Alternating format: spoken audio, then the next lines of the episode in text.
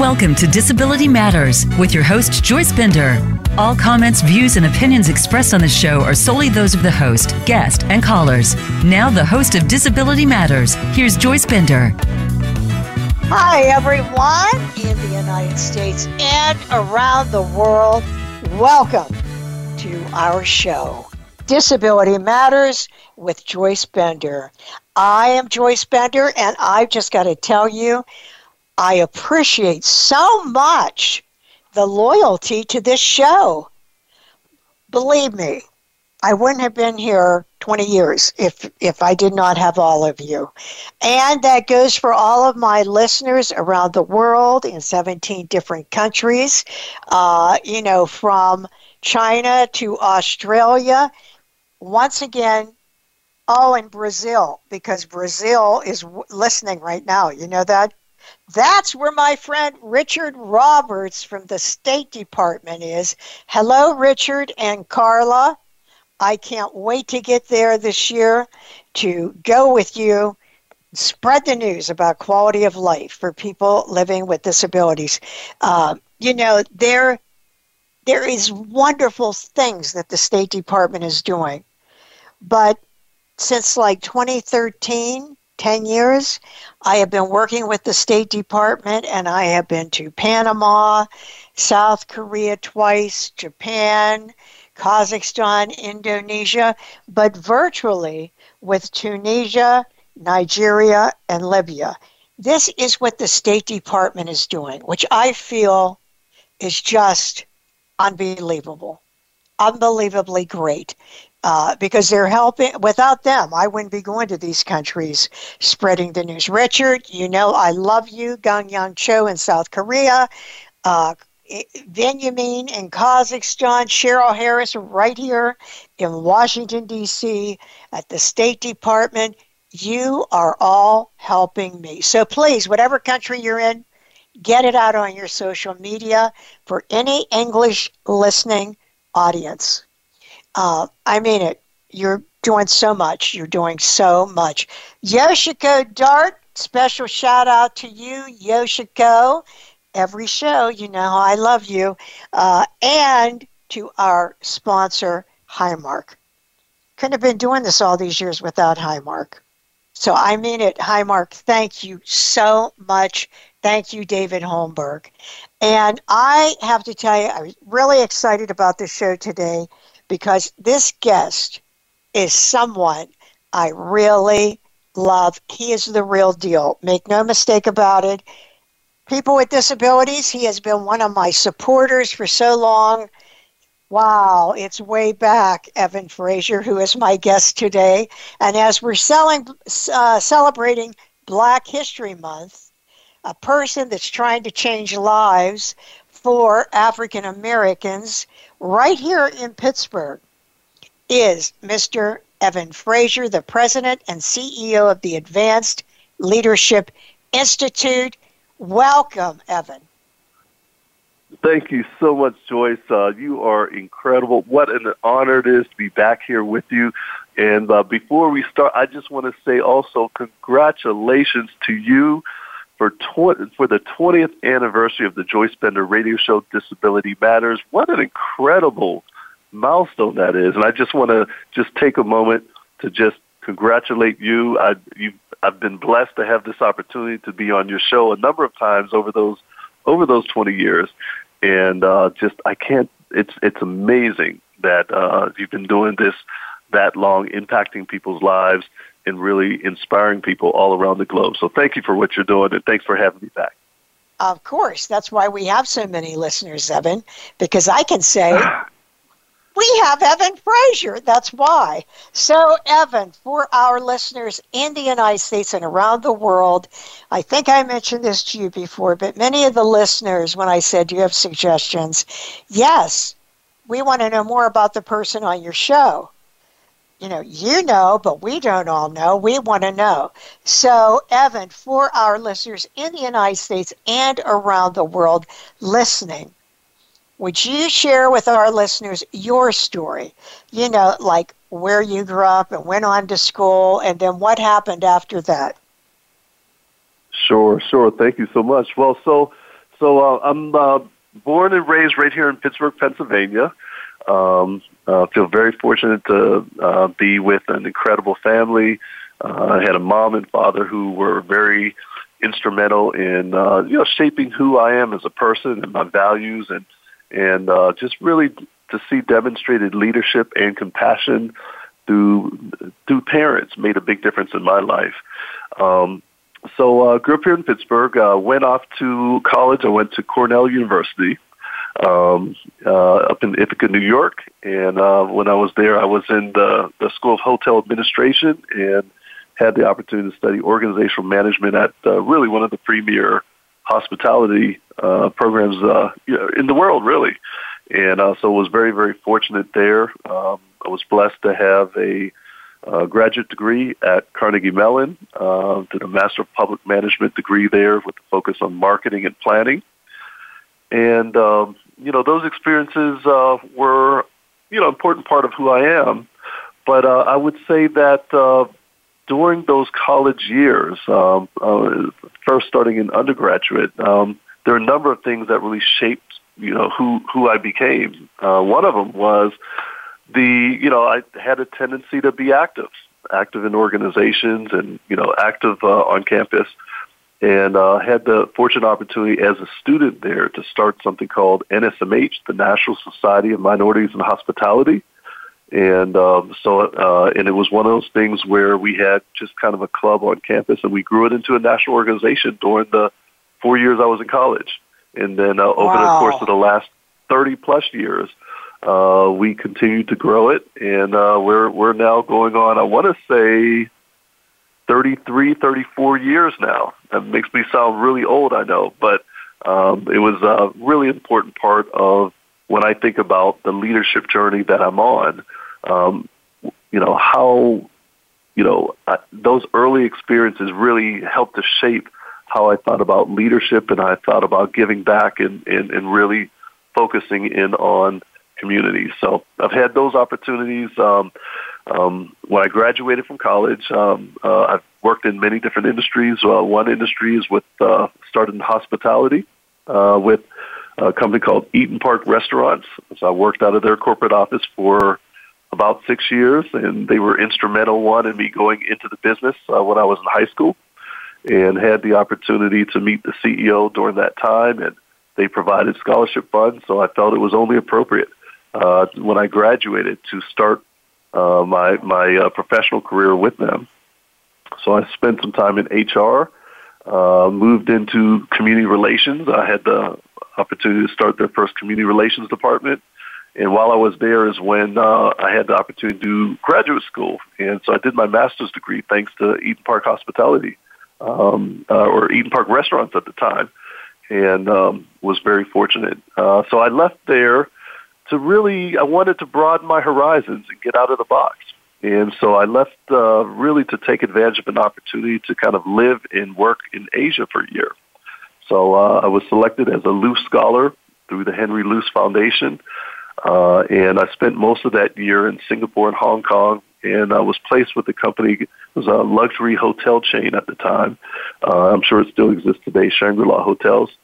And so I had the fortunate opportunity to be with that uh, you know, to that have that experience uh, during my Luce Scholar year.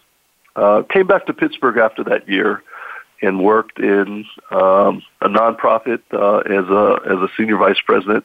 Uh, it was called the Manchester Bidwell Corporation. Uh, so I did that for a period of time. Bill Strickland, who is uh, really iconic and one of the um, the real legends when it comes to social entrepreneurship.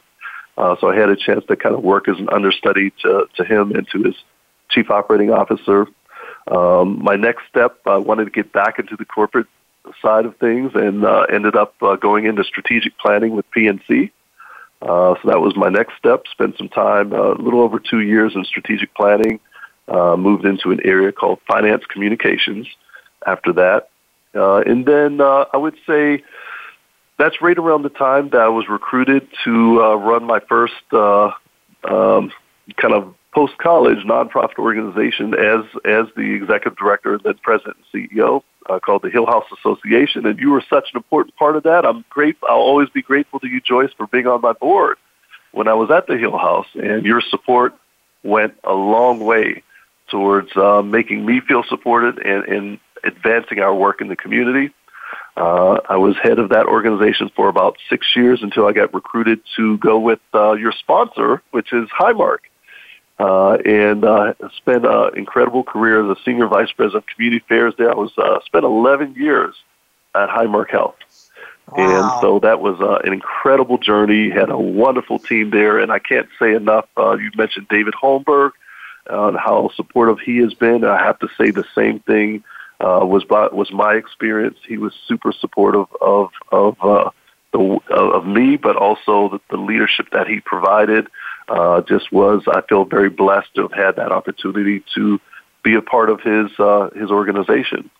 Um, I uh, and it wasn't until recent years that I ended up leaving to start the Advanced Leadership Institute. I guess I started it uh, even prior to um, leaving Highmark. Uh, in fact, um, uh, um, uh, wrote the concept paper back in 2016 for it.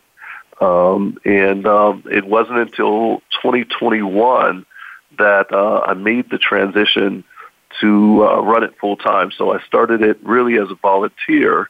Um, and and um, uh, once we kind of went from being an initiative into an institute, that's when I ended up um, you know, uh, really stepping up and uh, deciding to do it full time. And uh, it was with great support and great, uh, um, you know, uh, you know, thought and uh, and buy-in. David Holmberg was one of those folks uh, that helped to make that happen. So uh, that's uh, that's the long story there. Um, I will say that one of the things that's always been important to me is community service, and so I've uh, been fortunate to have had at least, you know, served on at least uh, 30, maybe 35 different boards over the years. And so, regardless of what industry or um, position I was in, I was always active in the community, and that's just been a part of my DNA. And uh, so that's that's uh, that's who I am. Uh, another part of who I am is my family. I feel very blessed to have an incredible family. My wife, uh, who was an educator, and then uh, kind of went into uh, um, you know, uh, kind of being a, a television personality. Uh, uh, then I have uh, two, three, uh, two boys uh, and uh, and a daughter. Uh, incredible children. Uh, very, very blessed. Wow, what a great journey you've been on. You know that. Let's start with uh, Eat'n Park, the Broadhurst.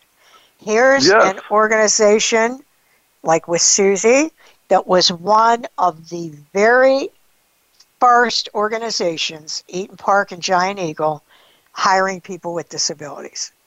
They may have been the first. Absolutely. You know, you go in and see people, uh, you know, bussing tables and all that. That they they were one of the first. And I mean, they're such great people. And you know, if you're yep. ever in Pittsburgh, you've got to go there and have that smiley face cookie, even though it's probably 1,000 calories. but um, you know they they are really really great people. Then you got to work with uh, Bill Strickland, who, as you said, is like uh, icon is iconic. You know, did so many innovative things at the Bidwell Training Center. Then PNC, which is another great organization that has been very supportive of the Bender Leadership Academy, which Evan is on the board of the Bender Leadership Academy. And we could talk about that in a little bit. Well, it's our honor to have you. Um, and then, oh, the Hill House. Evan, I loved the Hill House. Without a doubt, that was my favorite boards. I loved it. I loved it going there. I loved the authenticity, you know, of some of the people on the board. It's a sad, sad, sad day that we don't have the Hill House. Uh, but, you know, and I'm sure Elsie Hillman would not be happy. Uh, but at least yep. you made a major yep. impact, the Hill House, you know, while it was there. And then Highmark. I love Highmark. And David Holmberg, he is just he had breakfast with me, our holiday breakfast. Now, CEO of major organization, you're thinking, Duquesne Club, Rivers Club, Press Club. Instead, Kelly-O's Diner, that's what he chose. And that's David Holmberg, a real person, a down to earth person. Um, but now it's yes. even more exciting with what you're doing right now, Evan. It is just the culmination of all of those years of the work you've done plus the person that you are one of my very favorite people um, and just such a great role model. You know many people evan just like in the disability community so many people with disabilities. But not everyone decides to be an advocate. So same thing in the african american community what made you decide to become to advocate for yeah. uh, people in the African American community? Yeah. So so um, well, first of all, thank you so much. Um, you know, for for me, you know, it really does go back to you know just growing up and and uh, what was instilled in me uh, as a pride, of, you know, for who I am uh, as an African American. Um, you know, just uh, the opportunity to see at very different levels, um, you know, what, uh, you know, you know, what the needs are out there and, and, and also seeing the inequity that's out there as well, right? And, uh, you know, just uh, throughout my life, I always felt that there was a need, um, and I felt a deep connection to who I was being African American. I was very proud of that. Um, and felt that, you know, if you've been blessed, and I've been blessed all my life, uh, that you have a responsibility to be a blessing to others. And always felt that one of the areas that I can, you know, have a real strong impact is when it comes to, you know, helping to build diverse leadership, you know, and helping to support one another to find opportunities uh, to impact, you know, the community in a broader way, um, and so, you know, even going back to, you know, college and even before college to some extent, um, I would see opportunities where uh, I felt I could make a difference. And, um, and so that's, uh, that always tended to be an area where I saw a need, felt that I could have an impact, and, uh, uh, really took the time to invest. Um, you know, my heart has always been in the community and so it's uh, it's one of those things where um, you know when you see a need, um, you uh, feel connection, you know, to the people, uh, and and uh, you want to see progress and advancement in a in a deep way, and you know, being willing to work for it and to work with others to help achieve a broader goal and broader purpose, and that's that's how I ended up doing what I do today. Um, but that, that same theme goes back to uh, NSMH, the National Society of Minorities in Hospitality, uh, when it was specific to that field. It goes back to many of the organizations where I may have served on the board and, and those kind of things and for community service. It goes back to the Hill House, which uh, was anchored in uh, uh, predominantly African American community and serving uh, African Americans and the broader community. Um, and it goes back to, you know, this idea uh, when when I first had a vision for TALI and having conversations with some colleagues of mine, and really uh, there was a lot of rhetoric at the time about you know, how important diverse leadership is, but just didn't seem to be a lot of mechanisms to really create any real meaningful change as it related specifically to uh, you know trying to find uh, executives who are uh, diverse and particularly African Americans. And having had um, the opportunity to see uh, where, you know, in our community, um, there was a time, and this was, you know, 25 years ago, that you could almost list, you know, a you know major African American or, or, or black executive in just about every major company. One or two, you could usually pinpoint their names to then a number of years later, you had had to scratch her head to really come up with who was at that level within these companies. So we had gone backward. And uh, there were a number of us who, who had some discussion about, you know, really feeling the need to drive uh, and do something that's going to have a real measurable impact. And uh, so that's kind of uh, the origin of how how TALI, you know, came to be. I had the opportunity. I took the uh, opportunity during the summer of 2016 uh, to really write the concept paper for it, and I was away on vacation and and you know took the time to uh, try to draft out uh, this. Uh, it was about a 10 page concept paper for you know something called the Advanced Leadership Initiative at the time. So it started as an initiative and then I took uh, the time when I came back after vacation to start to socialize it for the next five or six months pretty broadly in communities with influencers, people in the community, people who would be impacted by it, people who I could see going through the program, um, people who I could see uh, were vested uh, in the community. Uh, try to get as much feedback as possible.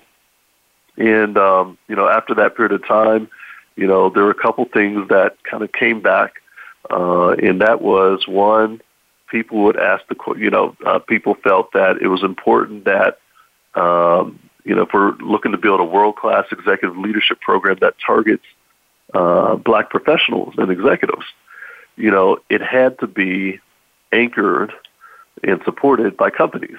You know that uh, it couldn't be an independent, isolated program. It had to be something that was anchored and supported by companies. The second thing was that we had to have a really strong academic institution. They felt that um, you know uh, who we selected would matter. Uh, fortunately, I had the opportunity. I was a, a trustee at Carnegie Mellon for six years. Uh, I want to say 2008 to 2014. Uh, so when I wrote the concept paper and started to socialize it um, uh, in 2016, um, you know, it became very clear that uh, I needed to reach out to Carnegie Mellon and to the uh, dean of the business school, which I did.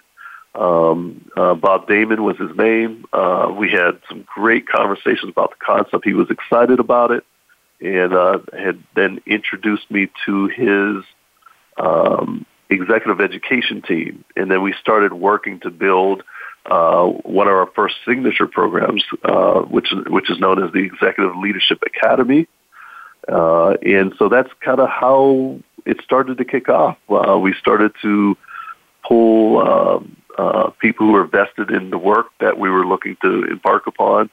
Um, one of the one of my mentors, uh, Greg Spencer, um, who I know you know, Joyce, uh, as well.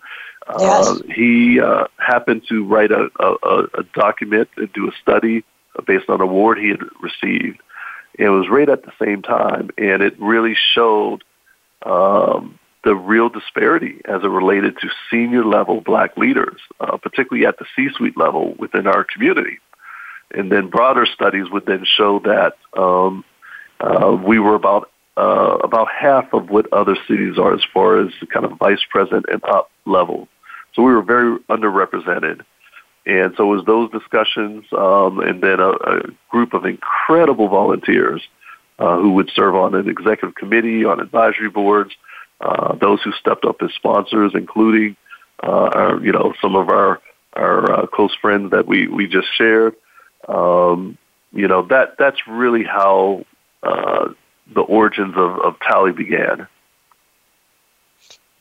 Wow, you know, Evan, this reminds me of something that really bothers me in the disability world. When I call companies, now they're being more open, but when I would call companies, hey, um, you know, Joyce Bender, we're trying to find opportunities for people with disabilities. I cannot begin to tell you, maybe 98% or 95% of the time, this is what we said. Well, you know, you know what? We have openings in uh, call center.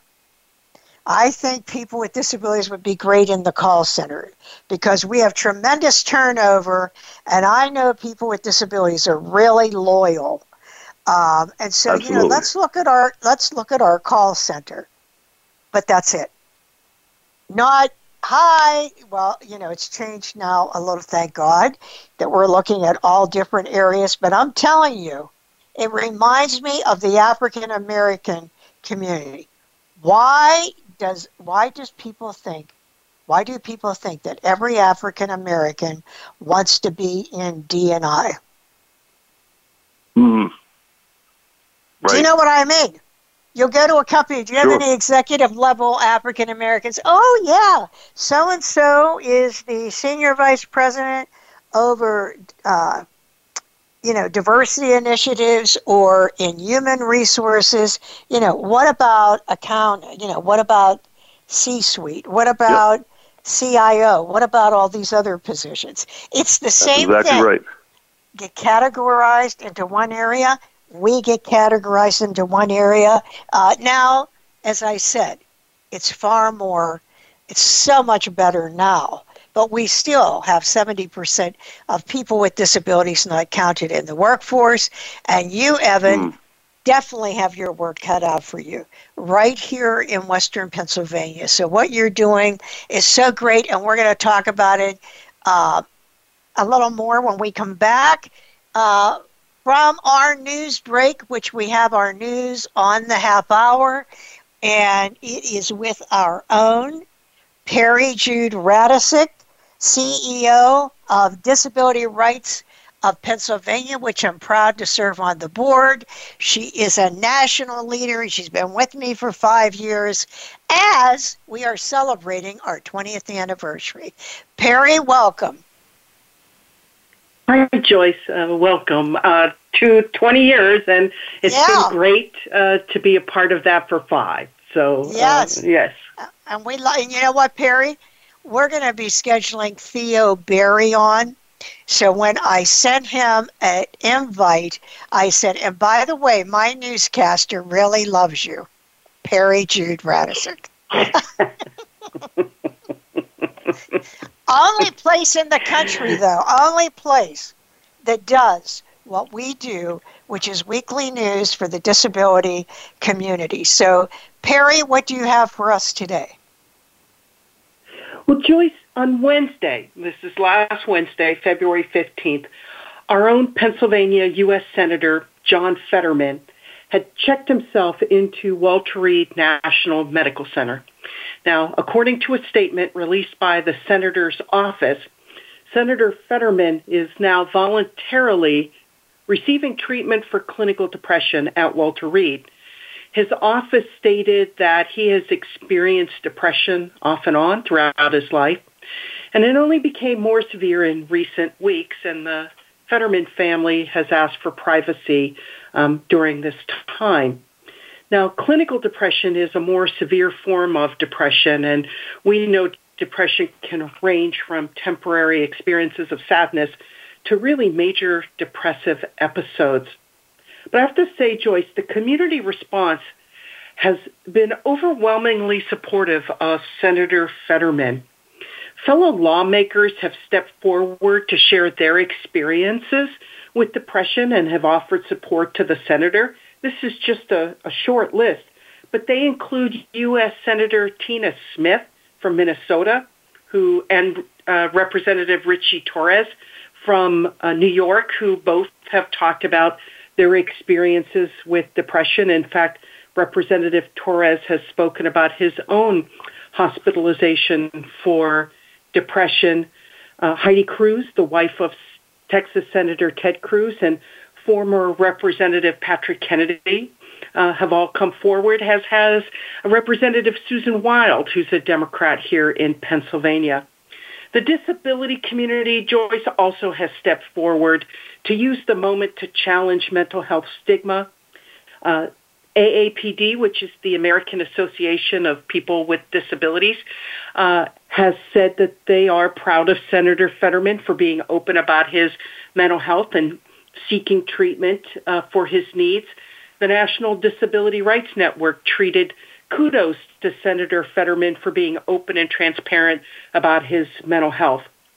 Now, advocacy matters, and we say the best way to end mental health stigma is to be open and honest with our experience with mental health. We do think honesty breaks down those barriers and helps others move into recovery uh, for mental health. Everyone should be able to receive mental health support and treatment without being stigmatized. And we applaud Senator Fetterman for sharing with the public that he prioritizes his mental health. And Joyce, that's our news for the week. Perry, you cannot believe how proud I am of him. As you know, at the Bender Leadership Academy, we have the Mary Brocker Mental Health Initiative that includes the National Initiative Not Ashamed, which just today um, I was sending a text to Valerie Jarrett to make sure she saw her um, uh, clip at the Bender Leadership Academy about being supportive of Not Ashamed. But we also had Brett Hundley uh, from the uh, uh, uh NFL do the same thing. And you know what? We've had congressmen. So, you know, I'm going to have our uh, person that is on retainer for Not Ashamed to reach out to Senator Fetterman because this is what it's all about. Ty Herndon is a famous country star. He's going to be on my radio show in a couple of months, and he did a he did a video for us saying, uh, you know, I live with bipolar disorder. This is what I've gone through in my life. These have been my obstacles. Not ashamed, and uh, that is what we want to do with Senator Fetterman right here from Pennsylvania. Peri, before you go, guess where I first met him?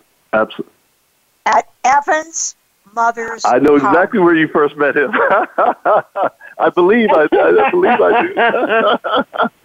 you know, and I, will never. Uh, I I just if I could just say, uh, John Fetterman. I am also uh, like you mentioned, Joyce. So proud of Senator Fetterman.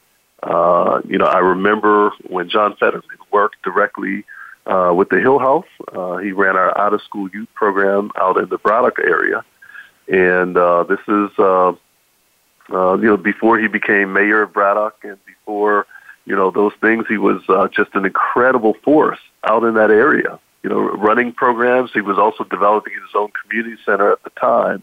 Um, so the entire time I was there, you know, uh, I just I remember the opportunity to build a relationship there, and then to see him then become mayor to help transform Braddock as a as a as a you know, uh, city uh, that that was on the on the recovery. Um, then to see him go on to uh, you know become lieutenant governor and now U.S. senator. I mean, what? How proud I am to see someone who I would regard as a, not only an associate but as a friend to really follow his passion and his dream for public service and community service. Um, and to do it at the highest levels. I mean, he is one of those people. If he's if he's in it, he is seriously in it. He is serious as a heart attack. Uh, he is just that uh, committed to the community. And um, I, I love the fact that he is open enough uh, in this time where when it comes to mental health, once again, he is becoming, you know, he is really showing uh, the type of leadership and impact um, that he can have in the community through his personal example. Yes. Uh, and and uh, what was that he had on tattooed on his arm from Braddock, something with Braddock, right? Didn't he oh, have um, the? Um, was it? Um, I, I, didn't hear uh, the whole was, thing, Joyce. I'm so sorry. Oh, oh. He had a tattoo on his arm. In oh yes, he, he, he, tattooed the uh, the zip code of Braddock. Yes, because of how committed he was to serving the youth in that community and and the people of that community. And he turned a community that had significant violence.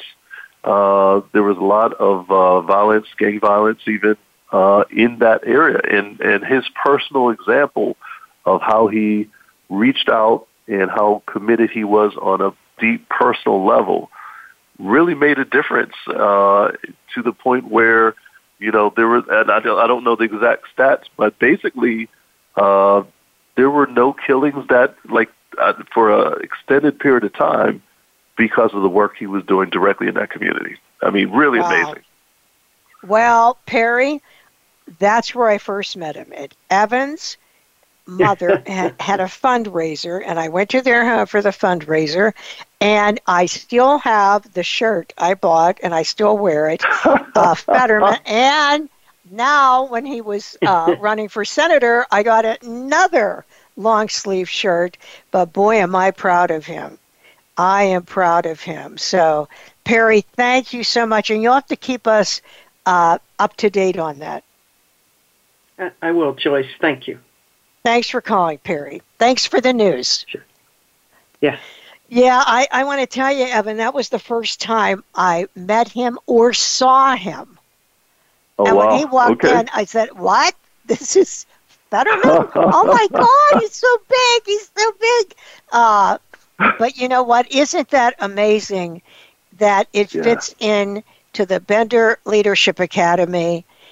Not ashamed. And Evan is on our board, and what we are doing is helping high school students with disabilities um, prepare for work, build leadership skills, mental health initiative, not ashamed, dealing with bullying, uh, and we have the Jarrett Community Engagement. So, named after Valerie, teaching people one simple thing vote. How to vote. Absolutely. Um, so, um, and we're thrilled, Evan, to have you on the board. And you can share with our listeners how powerful are those students when they speak? Oh wow, yeah. Oh my goodness. Well, what an honor it is to be on the board of the Bender Leadership Academy. Uh, and uh, when I sit in those meetings, and you bring in uh, the, you know, some of the young folks who went through the academy, and oh my goodness, you are transforming lives through the academy and the and the work that you're doing. You could see the passion, uh, you could see the ambition, uh, you could see the promise in each and every one of them that comes to share. And uh, what an incredible feeling it is to sit there, uh, to hear their story, and to hear, you know, the struggle that they've gone through and, and the level of achievement uh, that they're experiencing, recognizing there's still much more to go. Um, you, you're doing something very special there, and I'm, I'm proud to be a part of it. Well, I'm proud. We're, you are a great board member. You should be an example to all board members. You know that? Evan Oh, has you. introduced us to people that has caused grants to come our way. Um, he has done so much. I mean, he's just a great board member. Uh, I'm just lucky I was able to get you because I know how many millions of things you're involved with, Evan. But I did want to ask you two, a few questions about TALI. Number one, if Sure, a company yeah. is listening to the program, because remember, folks, if you want someone else to hear this, it's on Spotify, BenderConsult.com, VoiceAmerica.com. You can hear any of the old shows and share this podcast with others. Um, so, and, uh, and Evan, even National World Institute on Disability, put this podcast somewhere on their website because that way, when they hear you, they know keep hearing what it's about. I'm wanting to know how does a company sponsor TALI? Oh wow, yeah. Well, well, for, thank you for asking the question. So, so um, you know, TALI, our mission is to cultivate Black executive leadership to strengthen companies, institutions, and communities. And really, our focus is to get companies to invest in their Black talent. Uh, that's really uh, kind of the model that we use. And and uh, so, uh, very often, what companies will do, uh, there are occasions where they'll identify talent in their organization and then sponsor them to go through either our executive program called the Executive Leadership Academy or our Emerging Leaders Program by, by paying the tuition for them to go through uh, for those who get accepted into the program. But more often, um, companies become sponsors. And uh, when you become sponsors at certain levels, what it does is it helps to reserve a space for your company in the various programs. And so that uh, as companies are looking to uh, really build uh, and to develop their, their leadership within their organization, um, they see TALI uh, as a partner uh, that works with them in investing in their black talent. Uh, not only do we put people through uh, world-class executive programs through Carnegie Mellon, uh, through the Tepper School of Business, and we bring in faculty from across the country uh, in very specialized areas to be able to be a part of, um, you know, the delivery service that, that we provide. Um, but then what we do is we partner with our sponsors. Our sponsors, do a couple things. I mean, it's not uh, there is while there are branding opportunities and those kind of things. More, uh, it's also opportunities where they can invest in their talent, work with their talent development teams to be able to uh, uh, make sure that they're providing uh, these enriched opportunities uh, for their diverse, uh, particularly uh, black uh, uh, professionals and, and executives, depending upon which uh, program they've uh, they're really choosing to uh, be a part of. And so uh, people can go to our website and contact us, uh, tallyinstitute.org, um, uh, or they can reach out to me personally in any way. Um, but basically, uh, as a sponsor, they it allows uh, at different levels. It will allow them uh, to reserve space in our cohorts. And our cohorts are all competitive programs. And so uh, it, it is important, uh, particularly if they're looking to not just one, on a one-time basis say we'll put someone in a new program this year, but to say, hey, we're going to continuously invest in our own black talent. Um, and, and this sponsorship allows them to be able to reserve a space so that they can continuously do that, continuously look for ways uh, to uh, invest in their diverse, uh, the diversity of their teams. And I just want, that is so fabulous. Remember, Evan Frazier, he brought this dream to reality, founding TALI in partnership with Carnegie Mellon University. Another question, Evan, how is there a certain level people have to be, even if it's for emerging leaders, for companies to refer them, and how are they selected? So uh, yes, yes. Um, so uh, for the executive program, uh, it's uh, a minimum of 10 years of professional work experience. Um, tend to be people who are at least uh, at middle management, if not executive roles. So it tends to be directors and vice presidents uh, within corporations. Um, within the nonprofit or public side, it might be uh, an executive director, or, or uh, for a large nonprofit or a public institution, might be a number two person who aspires to the number one person uh, in that organization. Uh, so that tends to be the focus for the Executive Leadership Academy. For the emerging leaders, uh, it's we simply require at least a minimum of three to five years uh, of uh, professional experience. Uh, and in both programs, it usually most most people have not only degrees but uh, graduate degrees and, and often, but uh, we we do recommend at least uh, a bachelor's degree. Um, uh, uh, you know, through most programs, um, and uh, uh, for the emerging leaders program, um, it's usually people. They could be individual contributors or early managers. Um, uh, it could be either, uh, but typically at least three to five years of professional experience, and, and really some demonstrated spark of leadership uh, is really what we're looking for as well. We're looking for those who are looking to um, advance and to better not only their own career, but also uh, have greater impact in the community as well.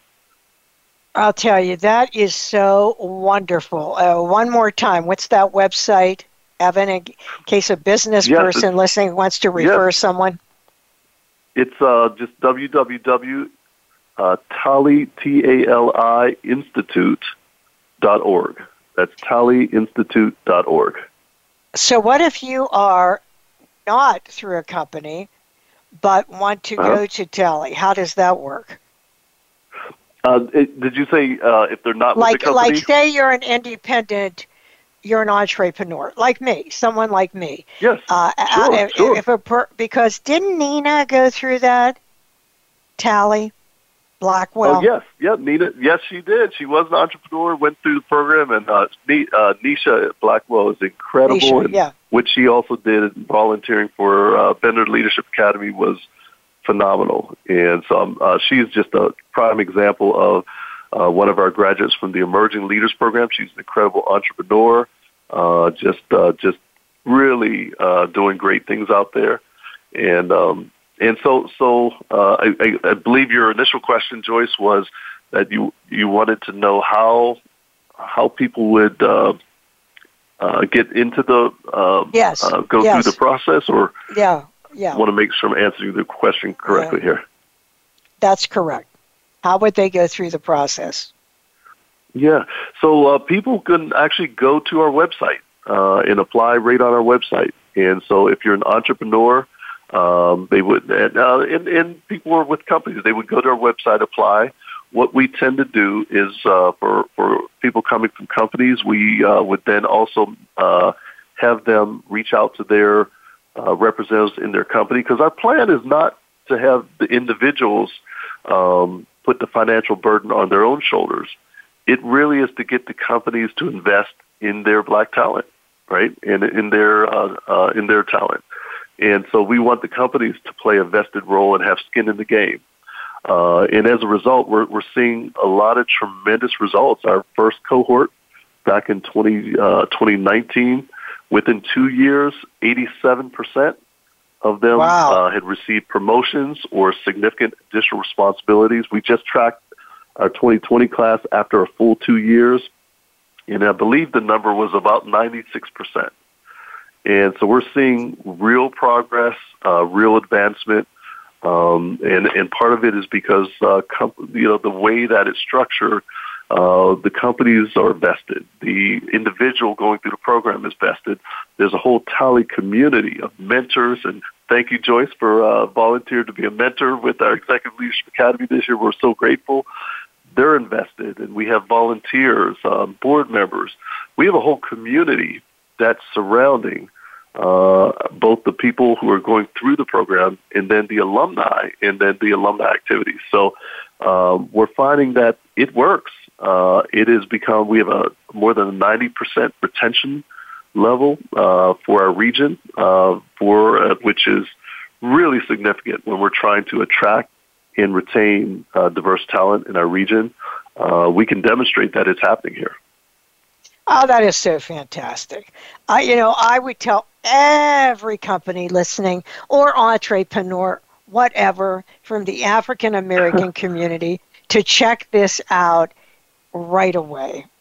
But we got to take a quick break for our What's Going On at Bender. I think Chris is with us. Chris Griffin, are you with us? I am. How are you, Joyce? I'm good, Chris Griffin. And Chris, what is going on at Bender? Well, we've got some great opportunities. Right now, we have a great um, executive director position for a person with a disability. Uh, working um, would be the chief executive officer of APRIL. APRIL is the Association of Programs for Rural Independent Living Centers. And this is a fabulous remote, totally remote position. There is some travel required to visit members and funders but for the most part, you can work from anywhere in the United States and you would oversee this organization of 260 members that are rural independent living centers, meaning that they're in rural areas serving people with disabilities who live in rural areas. And I think we all know that people with disabilities who live in rural areas have a different set of needs and challenges.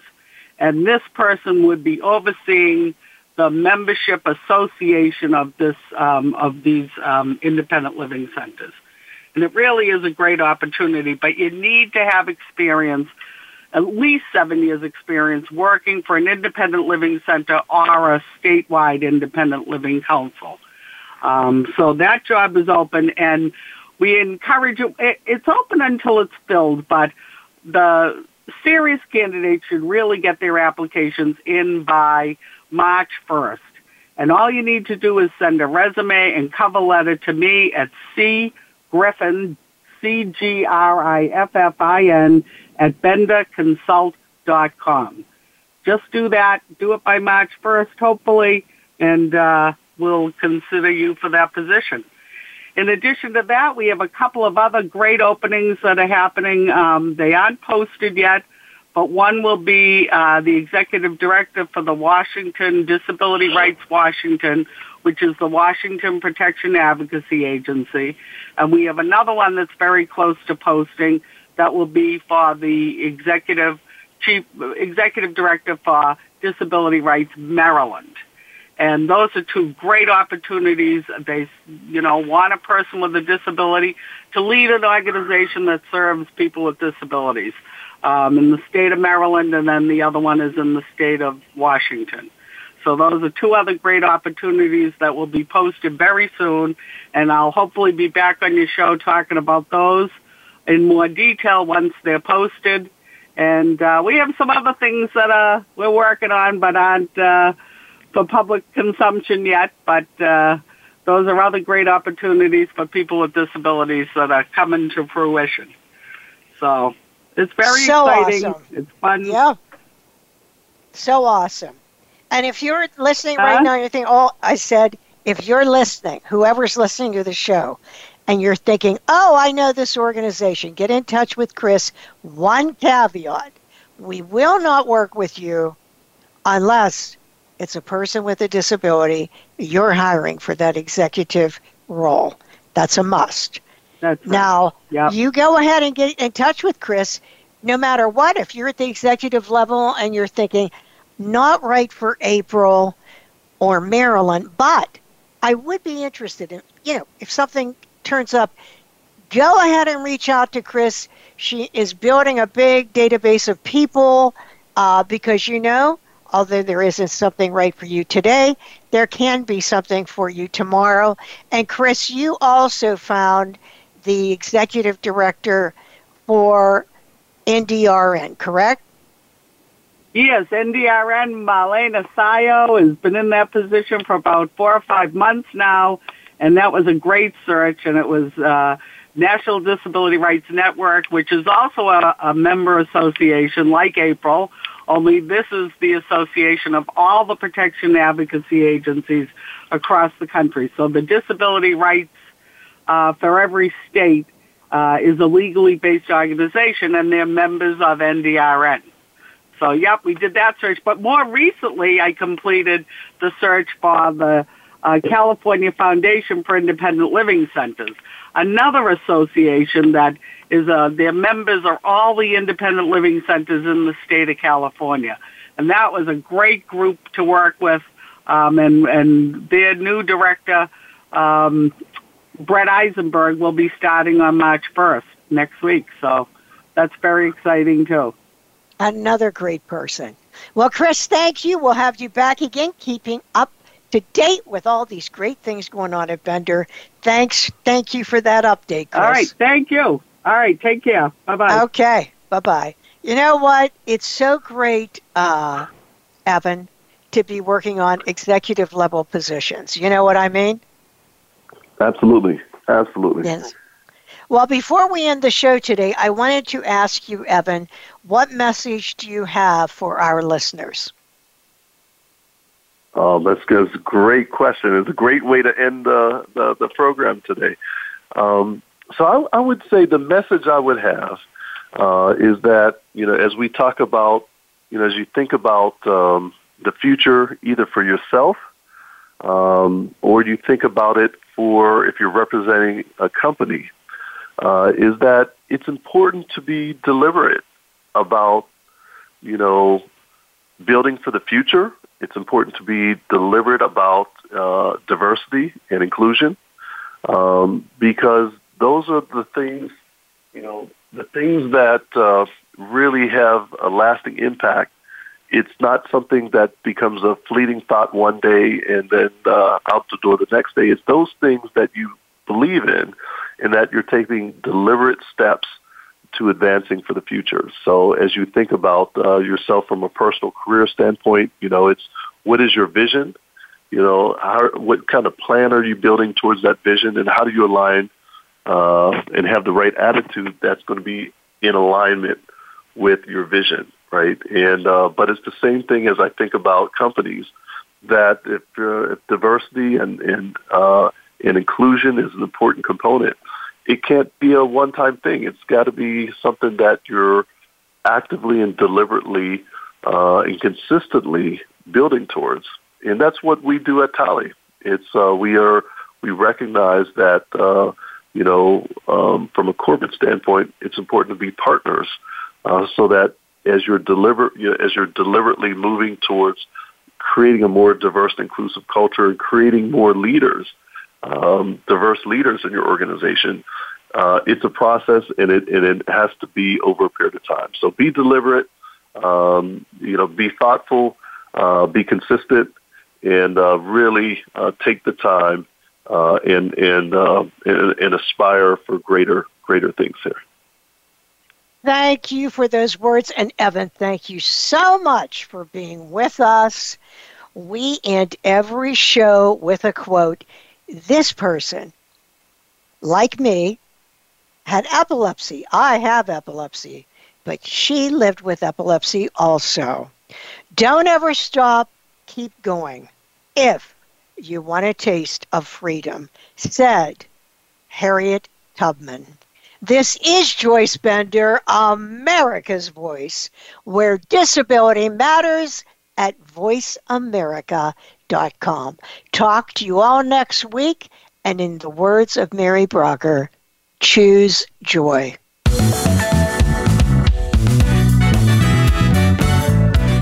Voice America would like to thank you for tuning in. Please join us next Tuesday at 11 a.m. Pacific Time and 2 p.m. Eastern Time for another installment of Disability Matters, right here on the Voice America Variety Channel. We are the leader in live Internet talk radio. VoiceAmerica.com.